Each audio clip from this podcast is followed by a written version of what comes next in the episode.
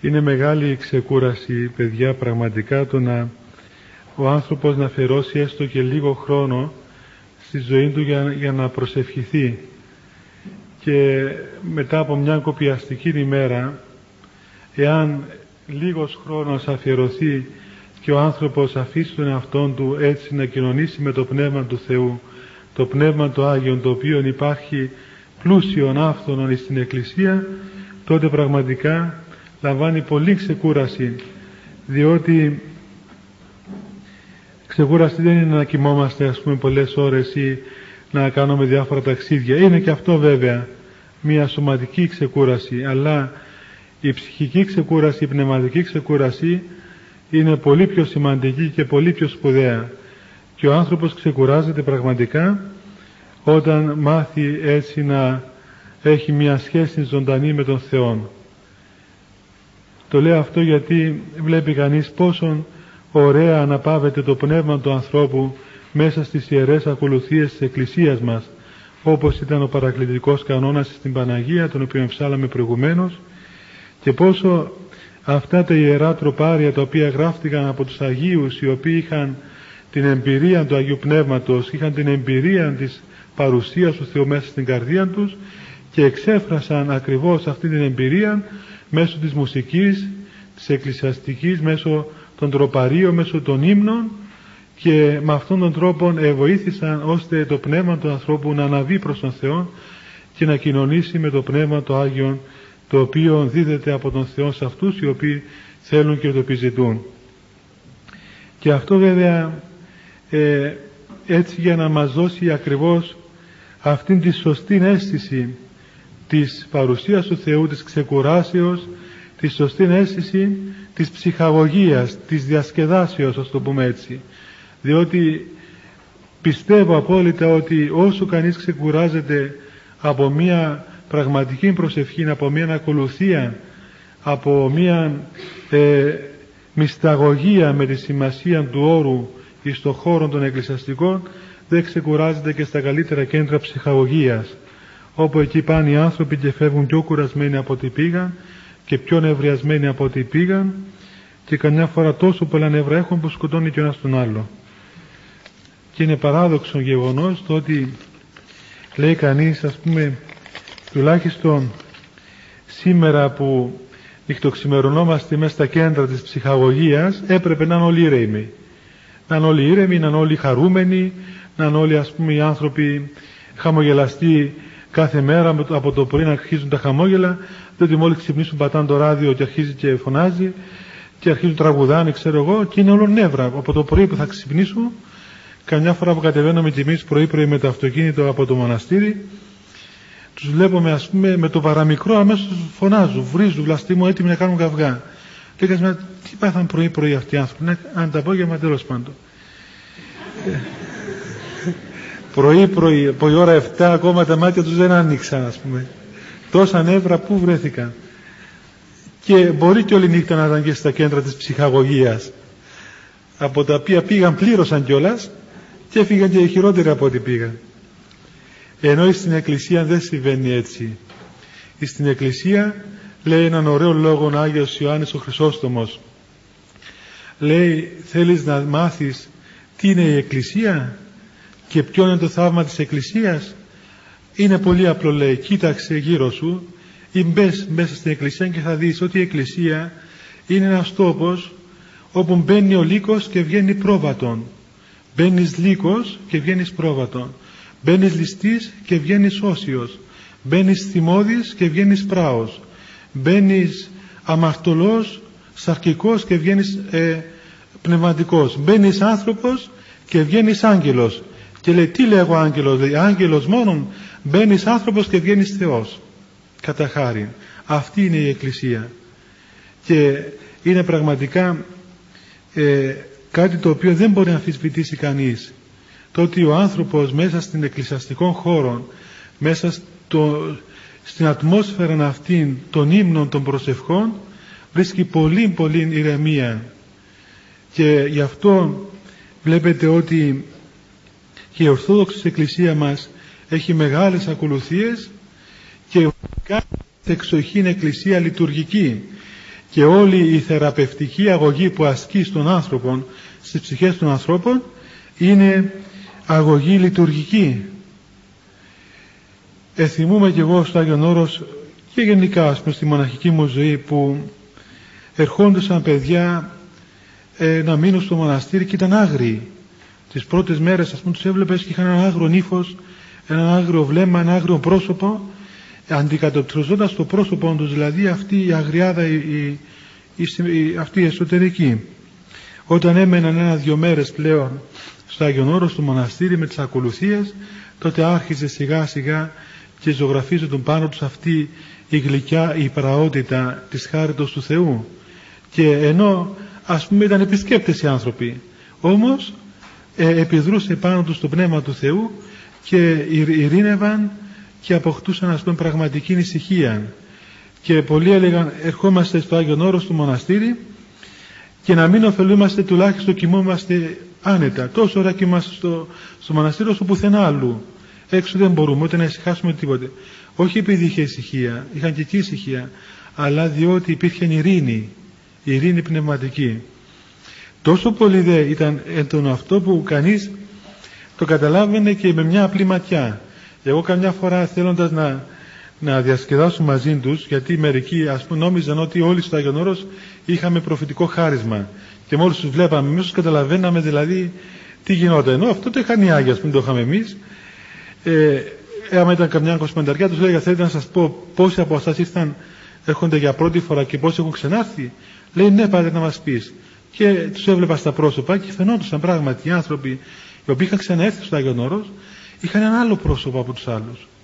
Και τους έλεγα ότι εσύ, εσύ, εσύ, εσύ ήρθες και άλλη φορά. Και ήταν πράγματι το έβρισκα δηλαδή πάντα.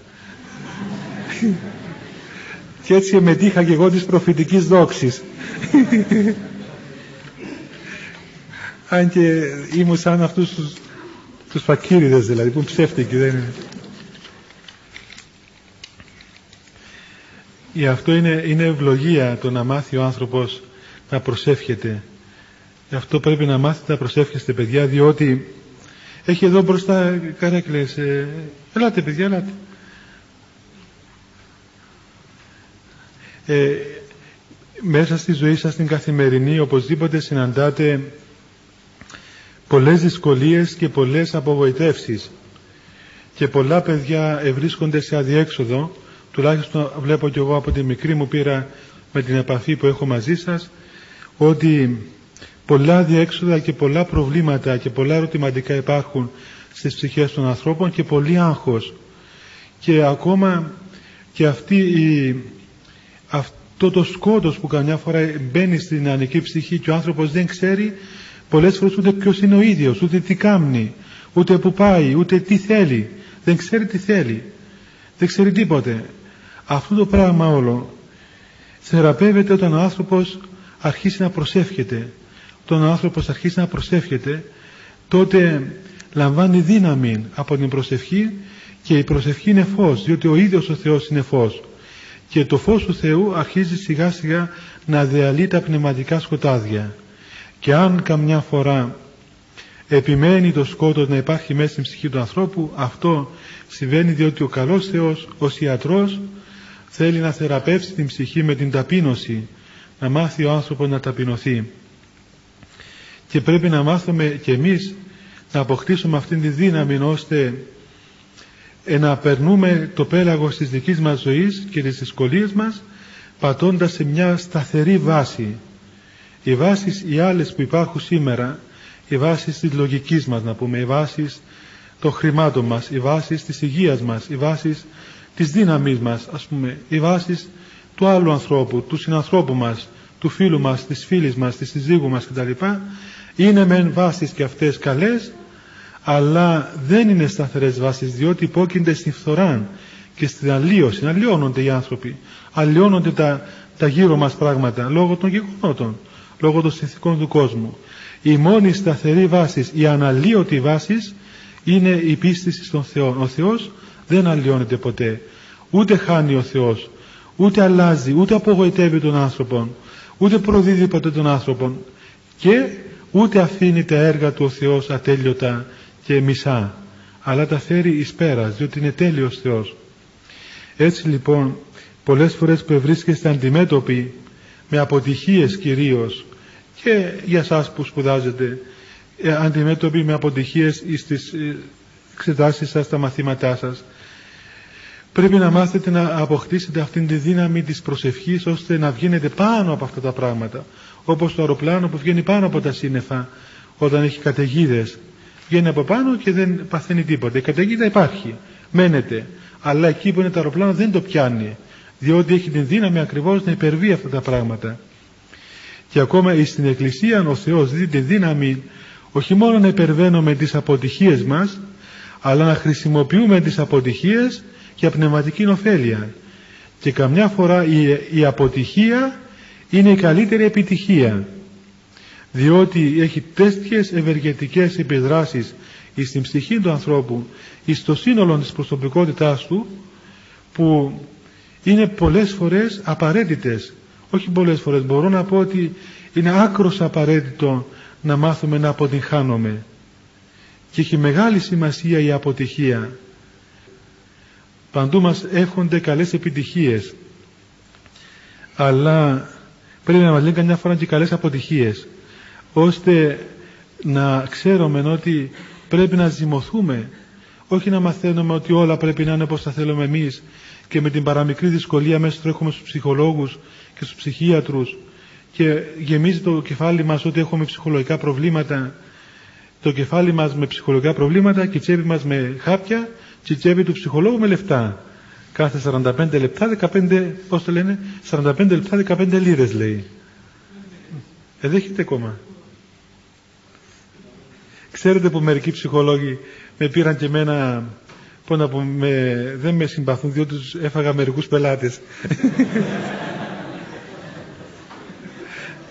Τα άκουσα και εγώ παραξενεύτηκα προχτές ένας ψυχολόγος μου είπε μια κουβέντα που έγινε σε ένα κύκλο ψυχολόγων ότι έφυγα μερικοί από αυτούς και χάσαν τους πελάτες τους. Είναι τραγικό πράγμα πραγματικά να πηγαίνει ο άνθρωπος ο οποίος είναι βουλιαγμένος μέσα στα προβλήματά του και ο γιατρός να κοιτάει το ρολόι. Μόλις συμπληρωθεί 45 λεπτό, του λέει κοίταξε, ο άλλος με το μεταξύ καημένος κάνει και εξομολόγηση όλης της ζωής του.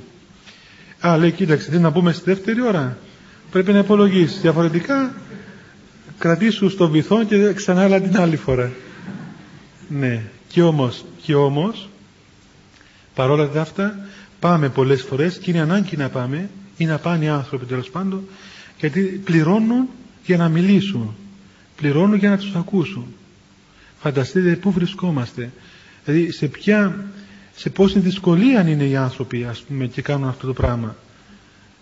Διότι πλέον έχασαν την επικοινωνία με τον Θεό ο Θεός μας παρακαλεί μας προτρέπει, μας οικετεύει μας πιέζει να, να του μιλούμε. Ε, βλέπετε τι λέει ζητείτε, αιτείτε να, να ζητάτε, να, να χτυπάτε την πόρτα και θα σας ανοιγείτε. Ό,τι, ό,τι ζητήσετε θα σας το δώσει ο Θεός. Και αν μάθουμε να προσευχόμαστε τότε θα αποκτήσουμε ειρήνη μέσα στην ψυχή μας. Και η ειρήνη είναι αυτή η δύναμη η οποία δεν αφήνει τον άνθρωπο να βουλιάξει. Έτσι λοιπόν ο άνθρωπος ο οποίος μαθαίνει να προσεύχεται καταλαβαίνει και πολύ καλά ποιο είναι το νόημα της ζωής του. Βρίσκει νόημα στη ζωή και μέσα σε αυτό το νόημα εντάσσει και τις αποτυχίες του. Εδώ είχα μια απορία από την άλλη φορά και είπα να την, να την σας την πω σήμερα.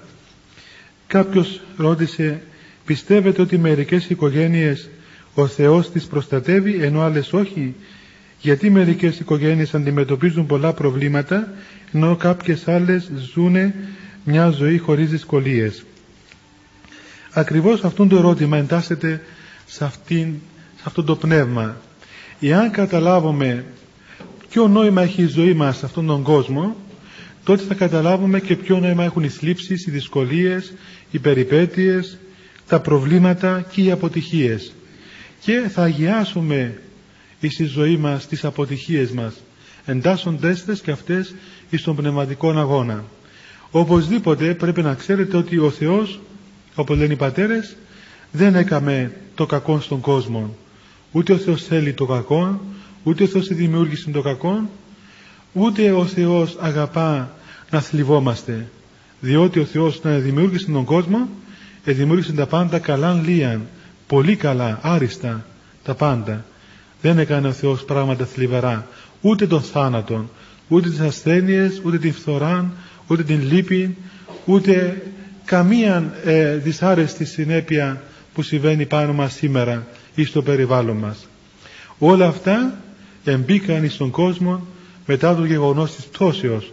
Το γεγονός της διακοπής της σχέσεως του ανθρώπου με τον Θεό έφερε σαν αποτέλεσμα τον θάνατο τη φθορά, τις ασθένειες, τις λήψεις, τις αποτυχίες και η ελευθερία του ανθρώπου η οποία εξέλεξε τη διακοπή της σχέσης της με τον Θεό αυτή δημιουργεί και τα προβλήματα σε μας όλους και στους αγαπητούς μας ανθρώπους στην οικογένειά μας. Τώρα να πει κανείς και τι πρέπει να κάνουμε εμείς, να κάτσουμε έτσι να, πω να πούμε, να λέμε ότι α, πολύ ωραία περνάμε θλίψεις και θα γιάσουμε ας πούμε με αυτόν τον τρόπο. Δεν είναι μυρολατρεία η Εκκλησία, διότι η Εκκλησία είναι κατεξοχήν χώρος αγώνος και πολύ δύσκολο αγώνος, αιματηρού αγώνος. Γι' αυτό και δεν έχει και πολλούς οπαδούς. Και αυτοί που, που πώς να πούμε, ε, μέφονται την Εκκλησία ότι όποιος πάει στην Εκκλησία είναι μαρθακός και ξέρω εγώ δεν αγωνίζεται το αποδεικνύει πραγματικότητα αν ήταν έτσι θα είμαστε γεμάτοι από οπαδούς ενώ οι οπαδοί είναι αλλού που είναι εύκολα η Εκκλησία και οι οπαδοί του Χριστού είναι οι άνθρωποι οι οποίοι ξέρουν έμαθαν και αγάπησαν όχι μόνο τη θυσία αλλά και τον ίδιο τον θάνατο.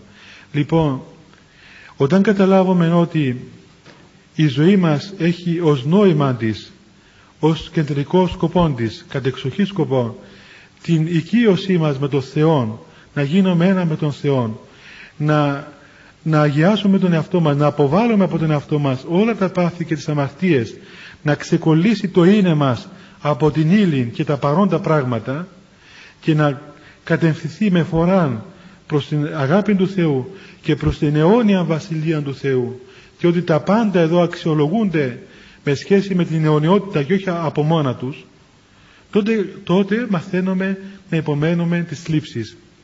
Διότι εάν η ζωή μας είχε ως μόνο νόημα τα, την παρούσα ζωή, τα παρόντα μόνο τότε οπωσδήποτε είναι τραγικότητα, είναι τραγωδία ο θάνατος, τραγωδία οι αρρώσκες, τραγωδία οι αποτυχίες, τραγωδία κάθε δυσκολία.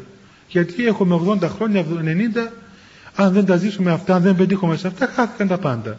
Δεν έχουμε τίποτα μετά. Ενώ ο άνθρωπος του Θεού ξέρει ότι αυτά τα λίγα χρόνια, αυτά τα 70-80 αν πάνε και τόσα, δεν σταματούν εδώ, αλλά αυτά καθορίζουν την αιωνιότητα και με την πίστη αυτή και την ελπίδα στον Θεό και την εμπειρία της Αναστάσεως του Χριστού μέσα στην καρδία του νικά των θάνατων, νικά των χρόνων, νικά συνολικά όλες τις δυσκολίες και έτσι βγαίνει από πάνω. Βγαίνει από πάνω και καταλαβαίνει ότι προχωρά δια των παρόντων γεγονότων εις την αιώνια βασιλεία του Θεού. Και γι' αυτόν τον λόγο μετά πολλής χαράς προχωρεί στη ζωή του. Οι πιο χαρούμενοι άνθρωποι είναι αυτοί που έχουν πίστη στον Θεό. Και οι πιο χαρούμενοι άνθρωποι είναι αυτοί οι οποίοι κατάλαβαν ότι δεν είναι τα γεγονότα του κόσμου τούτου ε, πώς να πούμε, δεν, δεν αξιολογούνται μόνο σε αυτόν τον χώρο της επίγειας ζωής αλλά αξιολογούνται στην αιώνια βασιλεία του Θεού. Έτσι λοιπόν καταλαβαίνουμε και το νόημα των προβλημάτων ακόμα και των οικογενειακών. Ο Θεός δεν είναι προσωπολήπτης. Ο Θεός είναι πατέρας όλου του κόσμου. Πατέρας όλων των πάντων. Και ο Θεός όπως αγαπάει τους Αγίους, αγαπάει και τους αμαρτωλούς, όπως αγαπάει την Παναγία, αγαπάει και εμάς, αγαπάει ακόμα και τον διάβολο. Διότι ο Θεός τελεία αγάπη, είναι τέλειος εις αγάπη, δεν έχει καμία διαφορά η αγάπη του Θεού και την, την πλούσια, την άπειρη, τη θεοπρεπή του αγάπη προς όλα τα κτίσματά τους, όλη τη δημιουργία. Μόνον κάθε ένας από εμάς ή είναι θετικός στην αγάπη του Θεού και απολαμβάνει τις αγάπη του Θεού ή είναι τελείως αρνητικός και δεν δέχεται τίποτα από την αγάπη του Θεού. Ο Θεός όμως αφ' αυτού του δεν έχει ουδεμία διαφορά στην αγάπη του. Δεν αγαπάει άλλον πολύ δηλαδή και άλλον λίγο. Δεν βοηθάει άλλον πολύ και άλλον λίγο.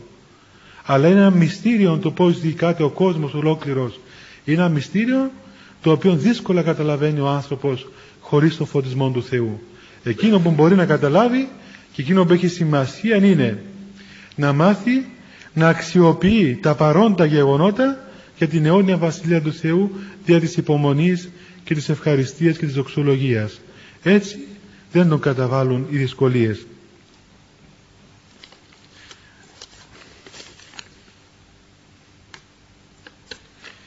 Δεν ξέρω σε αυτό, μήπως θέλετε να ρωτήσετε κάτι, να, να απαντήσω σε ένα άλλο χαρτάκι που μου έδωσα. Ναι.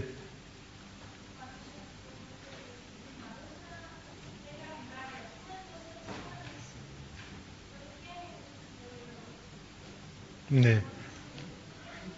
Ναι. Ε, οπωσδήποτε, αλίμονο, δεν είναι οι ένοχοι άνθρωποι που αποθνίσκουν ή παθαίνουν δυστυχήματα. Δεν σημαίνει δηλαδή ότι κάποιος που έπαθε δυστύχημα ή απέθανε είναι ένοχος θανάτου και θανατώθηκε. Οπωσδήποτε ο θάνατος έστω και αν είναι εκτός του, του θελήματος, του κατευδοκία θελήματος του Θεού υπάρχει πλέον γεγονός και είτε θέλουμε είτε όχι, είτε πιστεύουμε είτε δεν πιστεύουμε, είτε παραδεχόμαστε είτε δεν παραδεχόμαστε, οι θλίψεις, οι στενοχώριες, οι αντιθέσεις, οι αρρώστιες, ο θάνατος υπάρχουν στη ζωή. Και τώρα για μένα τους πιστούς ανθρώπους γίνονται αιτία, αιτίες με τον τρόπο που αντιμετωπίζουν να βελτιώνουν την ψυχή τους και να βοηθούνται με αυτόν τον τρόπο να πλησιάσουν τον Θεό για δε όποιον δεν θέλει να αντιμετωπίσει έτσι γίνονται, αυξάνεται η περιπέτειά τους. Τώρα, το τι συμβαίνει όταν ένας άνθρωπος αθώος ας το πούμε αποθάνει και είναι προστάτης κάποιας οικογένειας ή αφήσει πίσω του διάφορα κενά. Οπωσδήποτε κάθε ένας που αποθνίσκει αφήνει πίσω του κενά. Αλλά πρέπει να ξέρουμε ότι εάν πιστεύουμε στην ύπαρξη του Θεού τότε πρέπει να καταλάβουμε ότι ο Θεός είναι αυτός ο οποίος διοικεί την χτίση και είναι πατέρας του κόσμου όλου. Και τι μπορεί να κάνει παιδί μου ένας άνθρωπος; Ένα, ένας πατέρας μπορεί να προστατεύσει μέχρι σε ένα σημείο. Ο, ο ουράνιος πατέρας όμως προστατεύει απόλυτα. Και ο Θεός ουδέποτε άφησε έναν άνθρωπο να προστάτευτον. Και σε αυτό έχω προσωπική πείρα εγώ διότι και εμένα ο πατέρας μου πέθανε και εγώ ήμουν μικρός. Και όμως δεν μας εγκατέλειψε ο Θεός. Και εμείς δεν πιστεύαμε τόσο στο Θεό. Αλλά ο Θεός ουδέποτε άφησε ούτε εμάς ούτε κανένα που έχω δει γύρω μου. Διότι ακριβώς τι είναι ένας γήινος άνθρωπος, ένας άνθρωπος, έστω ένας από εμάς να λαμβάνει την, τη φροντίδα κάποιας οικογένειας. Έχει, μπορεί να κάνει κάτι οπωσδήποτε, είναι σημαντική παρουσία του. Μέχρι σαν σημείο είναι πεπερασμένα τα όρια του. Ενώ ο Θεός είναι ουράνιος, είναι αιώνιος, είναι άπειρος. Γι' αυτόν τον λόγο ο Θεός όταν κάνει έργα, κάνει έργα τέλεια. Αλίμονο, είναι, είναι πώς να πούμε, ε, δεν στέκει εάν πιστεύουμε στον Θεό τότε να πούμε ότι πέθανε ένας άνθρωπος και όλα χάθηκαν τότε ο, ο άνθρωπος τα κάνει ή ο Θεός τα κάνει τα έργα; Και κάποιος που αδικείται ένα, ένα παιδί ας πούμε που αποθυνίσκει νέος ή παιδιά που ξέρω εγώ αποθυνίσκουν από την πείνα μακριά ε, και αυτά τα παιδιά ακόμα τα οποία αδικούνται στη ζωή αυτή όντως αδικούνται δικαιώνονται στην αιώνια βασιλεία του Θεού. Και εκεί είναι η δικαιοσύνη του Θεού. Διότι δικαιώνονται με τη χάρη του Αγίου Πνεύματος. Ε, τι νόημα έχει ακόμα έστω και αν ζήσει ένας άνθρωπος 80 χρόνια 100 χρόνια και ε, ζημιώσει, ζημιώσει την ψυχή του δεν, δεν μπορέσει να, να ε, πώς να πούμε να ετοιμάσει τον εαυτό του για τη Βασιλεία του Θεού τι τα θέλουμε και τα 80 χρόνια τα οποία είναι αιώνια τον χώρισαν από τον Θεό με τα μάτια της πίστεως είναι, είναι αποτυχία. Τώρα με τα άλλα μάτια όπως λέω τα κρίνουν αυτοί που τα έχουν εμείς όμως βλέπουμε με την πίστη. Χωρίς πίστη και η ζωή αυτή είναι μάταιη διότι κάθε λεπτό που περνάει είναι θάνατος. Κατεργάζεται το θάνατο πάνω μας. Ο χρόνος ο ίδιος είναι θάνατος. Κανένα λεπτό δεν επιστρέφει πίσω. Άρα όλα είναι τραγικά. Είναι, είναι όλα υπό τη σκιά του θανάτου. Είμαστε όλοι μελοθάνατοι. Μόνο η πίστη υπερβαίνει τον θάνατο και νικά για της Αναστάσεως του Χριστού και σώζει τον άνθρωπο.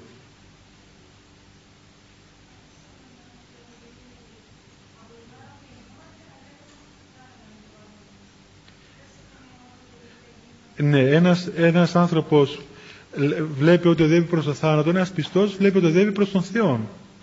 Έτσι. Εμείς δεν βλέπουμε το θάνατο. Ο θάνατος είναι, είναι γεγονός από τα, όλα τα άλλα που συμβαίνουν στη ζωή μας. Όπως όταν παντρεύεστε ένα γεγονός, όταν γεννάτε ένα μωρό ένα γεγονός, όταν αποθυνίσκετε ένα γεγονός.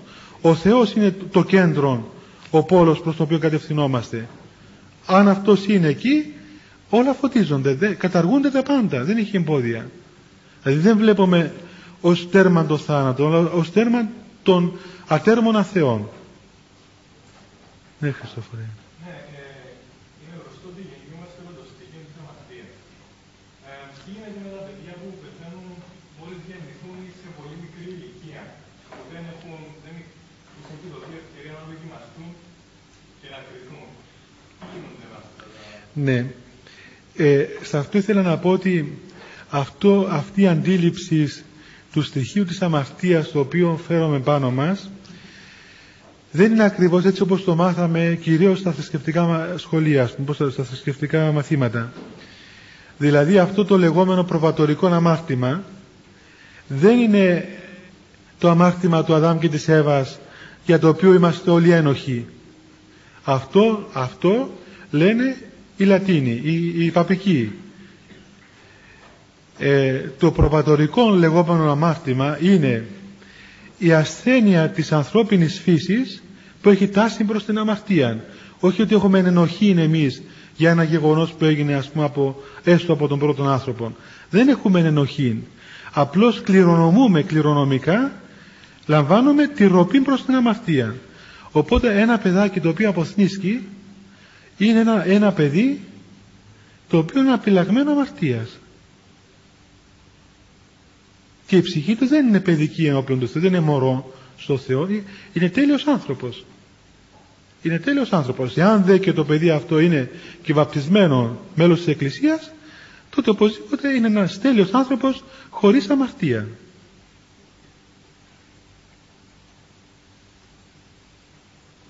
Ναι, Χριστόφορε. Ε, φάναση είναι.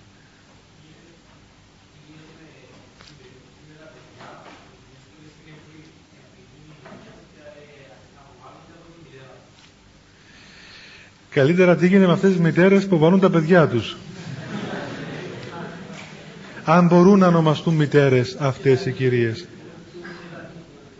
Ναι.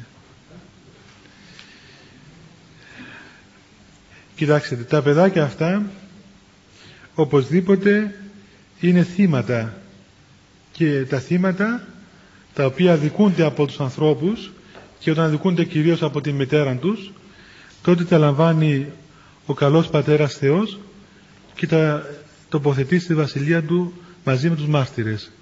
Αλλά αυτές οι καλές κυρίες οι οποίες είχαν την έμπνευση να τα αποβάλουν και να τα πετάξουν στα σκουπίδια δεν ξέρω αυτές τι θα γίνουν εάν δεν κλάψουν πάρα πολύ για αυτό που έκανα.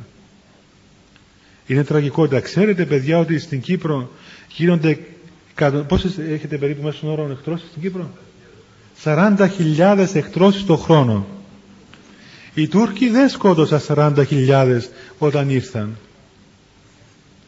Ένας γιατρός όταν ήρθε κοντά μου μου είπε ότι κάνει 5, ε, συγνώμη, 4 με 5 εκτρώσεις την ημέρα και έχει 16 χρόνια γυναικολόγος.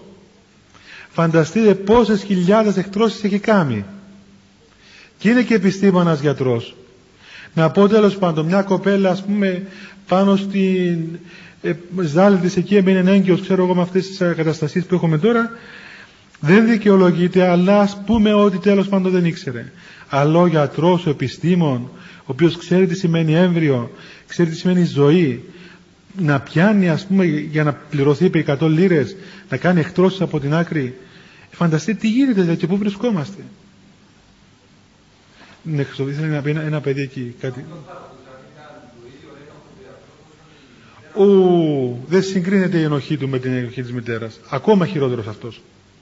Διότι αυτός είναι εγνώση του εγκληματίας. Είναι επιγνώση και εν πάση, πώς να πούμε, εν πάση πλήρη ε, ε, γνώση του. Πώς να το ε, δεν έχει λόγια να το εκφράσω. Ε, ξέρεις πώς, το, πώς τα ρίχνουμε, ένα πράγμα σαν απορροφητήρα. Του λέω εγώ βρε παιδάκι μου μια μέρα στο μοναστήρι που είμαστε ε, μας φέρανε μια χούβερ. Θα θα σας πω το γεγονός. Λοιπόν, και πήγα και εγώ να σκουπίσω. Μας έδειξαν, ας πούμε, πώς τη βάζουν στο μπρίζα και αρχίσει ρουφά αυτή. Διότι στο Άγιο δεν είχαμε τέτοιο πράγμα. Και δεν σκουπίσαμε βέβαια και καμιά φορά. Για να πούμε και την αμαρτία μας. Λοιπόν, είχε ένα ποντικό εκεί στο... Και μου είπε ακόμα ότι του έτυχε μια φορά τεσσάρων μηνών ε, άνοιξε τη μητέρα και το έβγαλε και έκλαψε το μωρό. Και, και το σκότωσε. Και πάνε οι κοπέλες και επιμένουν και θέλουν να το βγάλουν. Και επιμένει. Και πάει και η μάνα της μαζί. Ε, βέβαια αυτός μετά από πολλά αφού του μιλήσαμε το βοήθησε ο Θεός και κατάλαβε το λάθος του και ε, πώς να πούμε μετενόησε ο άνθρωπος αλλά έχει ένα χρόνο περίπου μετενόησε. Μου λέει πάτερ δεν μπορεί να φανταστείς τι πιέσεις έχω. Έρχονται και με πιέζουν. Με πιέζουν με το ζόρο να τους κάνω έκτος δεν μπορώ, δεν θέλω. Μα πάρε 100 λίρες, πάρε 200, πάρε 500 δεν θέλω ρε παιδί μου, πάτε αλλού. Δεν σας κάνω αυτό το πράγμα και επιμένουν και, και, και σύζυγοι και παντρεμένοι άνθρωποι ας πούμε. Να πει κανείς τέλος πάντων μια ελεύθερη κοπέλα έμεινε έγκυος ξέρω εγώ μια ε, αλλά παντρεμένοι άνθρωποι να πάνε να βάλουν τα παιδιά τους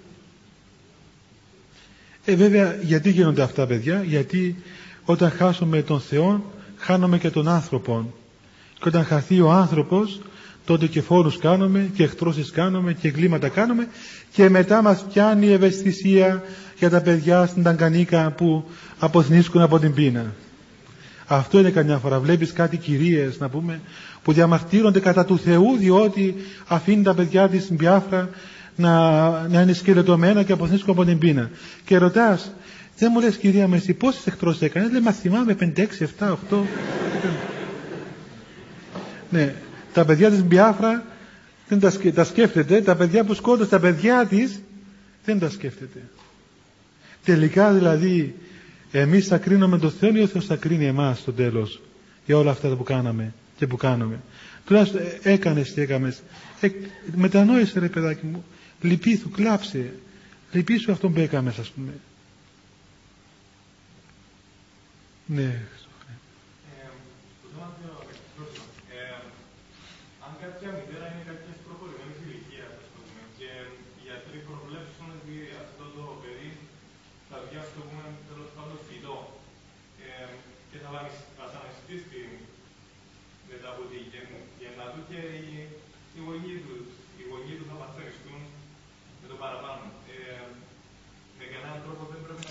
Δεν μπορούμε, παιδί μου, να αφαιρέσουμε τη ζωή του ανθρώπου. Διότι, πώς να πούμε, ε, έξω κυκλοφορούν άνθρωποι. Όπως, όπως κίνδυνος του έμβριο να βγει φυτό, κίνδυνος να γίνουμε όλοι φυτά να πάσα στιγμή. Έτσι, πόσα παιδιά παθαίνουν ένα δυστύχημα και μένουν φυτά. Ή στην παιδική ηλικία. Τι θα κάνουν, πιάσουν το μαχαίρι τους, κόψουν το κεφάλι τους. Θα σκοτώνουμε έναν άνθρωπο διότι έμεινε φυτό. Ποια η απόδειξη ότι θα μείνει φυτό; Δηλαδή δεν, δεν υπάρχει καμία δικαιολογία, κα, κανένας τρόπος με τον οποίο μπορούμε να κάνουμε αυτό το πράγμα. Διότι ε, με τη λογική είναι αυτή, εάν σκοτώσουμε το έμβριο, λέω γιατί μην σκοτώσουμε και τους γέρους. Τι τους κάνουμε τους γέρους. Θα τους σκοτώσουμε και αυτούς. Να, να μην τους πιάνω και σύνταξη. λοιπόν, να σκοτώσουμε τους γέρους, να σκοτώσουμε τους, τους καθυστερημένους, να σκοτώσουμε τους κακινοπαθείς που αφού θα πεθάνουν που θα πεθάνουν. Τι να βασανίζονται και να πάνε να κάνουν και χημοθεραπείες. Δώσουν και αυτοί να πάνε ας πούμε. Να σκοτώσουν. Μετά μας σκοτώνουν και εμάς οι Τούρκοι γιατί δεν μας χρειάζονται. Σου λέει τι δεν θέλετε εδώ εσείς μες στην Κύπρο. Πάτε θα σας σκοτώσουμε να... Όπως όταν σκότωσαν τον προηγούμενο Πάπα, ξέρετε ο προηγούμενος Πάπας κατά λάθος ήταν καλός και σε 35 μέρες απεφάσισαν ότι πρέπει να πάει γρήγορα στον ουρανό διότι δεν είχε τόπο στη γη. Και όταν απέθανε κατά ένα μυστηριώδη τρόπο, ένας καρδινάλιος ανεκκίνωσε ότι ο Πάπας ε, απέθανε διότι ήταν τόσο πολύ καλός που δεν ήταν πλέον για τη γη. Και έτσι τον εξαπέστειλαν με καλόν τρόπο. Δεν είναι τρόποι αυτοί. Δεν μπορούμε παιδί να κάνουμε αυτό το πράγμα. Ξέρετε ότι μια γυναίκα που σκοτώνει το παιδί της, το έμβριό της, εσκότωσε πρώτα τον εαυτόν της και ύστερα το παιδί της. Αυτό είναι το τραγικό. Και ποιος ισορροπεί μετά τα πράγματα. Ναι,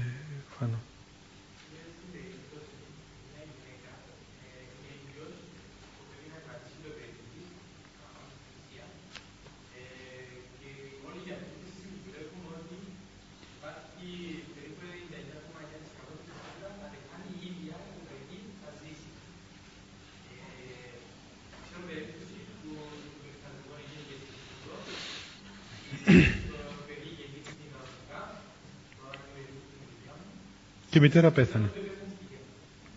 Αυτή η μάνα είναι πραγματική μάνα. Αυτό σημαίνει μάνα. Εάν είναι μάνα μια, θα πεθάνει αυτή το παιδί της. Αυτό σημαίνει μάνα. Τι σημαίνει μάνα, να σκοτώσει ο παιδί της για να ζήσει εκείνη; Πόσες μητέρες έχει που πάνε και δίνουν τα νεφρά τους, ξέρω εγώ τα μάτια τους, οτιδήποτε μέλος του σώματός τους, να ζήσει το παιδί τους. Ξέρω εγώ μια άλλη μάνα στη Λεμεσό, εκεί στη γειτονιά μας, που ε, ε, ε, έτσι έφυγε ξέρω εγώ η αμαξού, δεν θυμάμαι τι έγινε που είχε το μωρό μέσα. Και είχε ένα φορτηγό και έτρεξε, έσπρωξε το αμαξού, την αμαξού και έφυγε από το αμαξού δεν τη λέτε; Έφυγε από το δρόμο και την επάτησε το αυτοκίνητο εκείνη. Αυτή είναι μάρτυρας. Αυτή είναι όχι μόνο μάνα είναι και Αγία, είναι και μάρτυρας της Εκκλησίας. Αυτό σημαίνει πιστός άνθρωπος. Να πεθάνω εγώ να ζήσει ο άλλος και περισσότερο το παιδί μου καμιά μάνα νομίζω δεν, δεν, δεν, ε, πώς να πούμε, δεν προτιμά να πεθάνει το παιδί της παρά εκείνη. Ναι.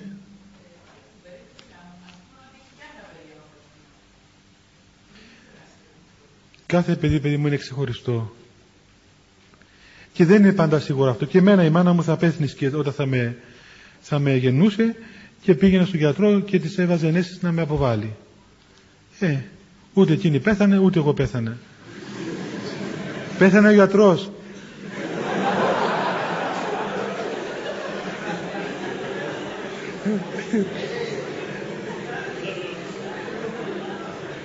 Πράγματι πέθανε αυτός ο γιατρός. Είναι αλήθεια.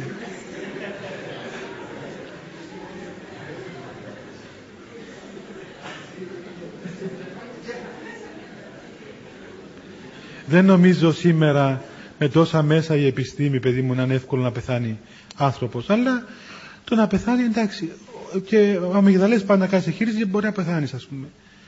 Τι σημαίνει αυτό, δηλαδή με πιθανότητα να πεθάνω, τότε τα κάνω όλα, ας πούμε, αυτά. Δεν, δεν μπορούμε να δικαιολογήσουμε την έκτρωση, που δεν είναι λόγο. Δεν υπάρχει δικαιολογία. Ναι, Ελένη.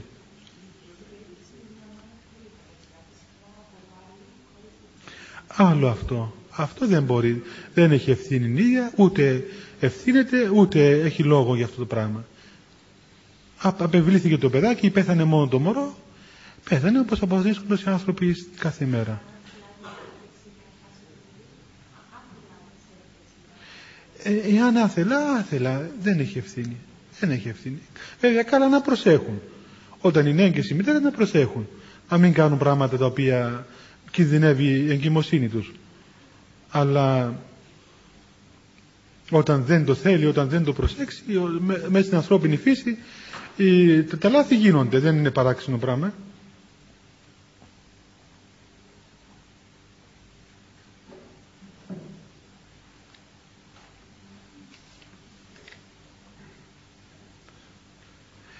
Ε, νομίζω ότι είναι ώρα να φύγουμε κι εμείς. Ε, είναι νέα η ώρα. Καλά, να μην απαντήσω με σε άλλη ερώτηση, παιδιά. Μόνο θα σας πούμε ότι η επόμενη φορά θα είναι στις 28. 28 Νοεμβρίου, ημέρα Δευτέρα, πάλι από η ώρα 3 θα είμαι εδώ για την εξομολόγηση και στη συνέχεια θα έχουμε την ομιλία που κάνουμε συνήθως ή μπορούμε να απαντήσουμε αυτό. Ε, τις ερωτήσεις. Λοιπόν, να κάνουμε μια μικρή προσευχή και να πηγαίνετε. Χριστέ το φως του αληθινών το φωτίζον και αγιάζον πάντα άνθρωπο ερχόμενοι στον κόσμο, σημειωθεί το εφημάς το φως του προσώπου σου, είναι αυτό ψώμεθα φως του απρόσιτον και κατεύθυνον τα διαβήματα ημών προς εργασία των εντολών σου, πρεσβείες της Παναχάντου του Μητρός και πάντως των Αγίων Αμήν. Διευχών των Αγίων Πατέρων ημών, Κύριε Ιησού Χριστέ ο Θεός ημών ελέησον ημάς. Αμήν. Καλό βράδυ παιδιά, ο Θεός μαζί σας.